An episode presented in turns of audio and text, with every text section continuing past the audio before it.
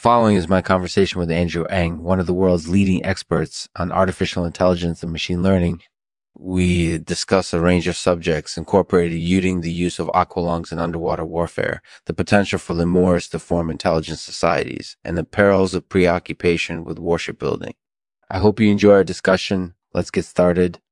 Brought to you by Pleonasm, replacing the uh, the best way to incorporate it, ease your productivity. So, Andrew, welcome to my podcast. It's great to have you here. Thank you. It's great to be here. So, first off, tell me a little bit about your background. I've been working on artificial intelligence and machine learning for about 20 years now. Wow, that's a long time. What is your research involved? So, my primary research focus has been on building algorithms that can automatically learn from data. Do you have any examples of projects you've worked on in that area? Yeah. So one project I was involved in was developing a system that could automatically classify images of objects like cars and boats, like cars and boats. That sounds like it would be really useful.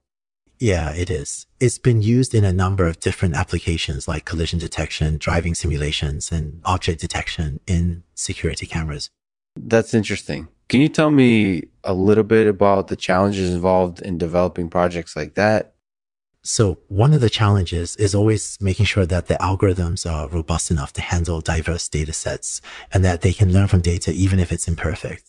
And that sounds like a really important requirement.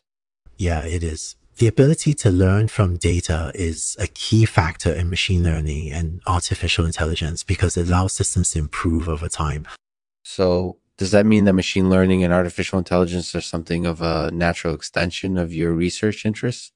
That's definitely the case. If you think about it, machine learning and artificial intelligence are really just ways of automate tasks that humans can do better than robots or computers on their own.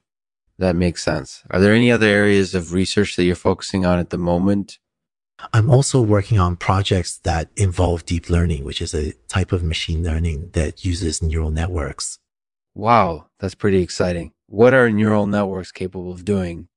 Neural networks are capable of doing a lot of different things, but one of the main benefits is that they're able to learn complex patterns from data sets. So they're similar to the brain work of humans in that sense.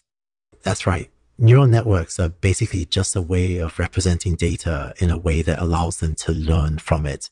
That's fascinating. Do you have any advice for people who are interested in pursuing research in either area? I think the main advice is to be persistent it can take a lot of hard work and dedication to develop good research skills. But if you make the effort, the payoff can be great. That sounds like a sound advice. Thank you for your time. You're welcome. Thanks for having me. I really enjoyed our discussion with Andrew Ng. He's an expert on artificial intelligence and machine learning, and his research has led to some very useful applications. If you're interested in pursuing research in those areas, I think his advice is worth considering. Thanks for listening. Today, Andrew will read a poem for us. Enjoy. When I was a little kid, I wanted to be an alien.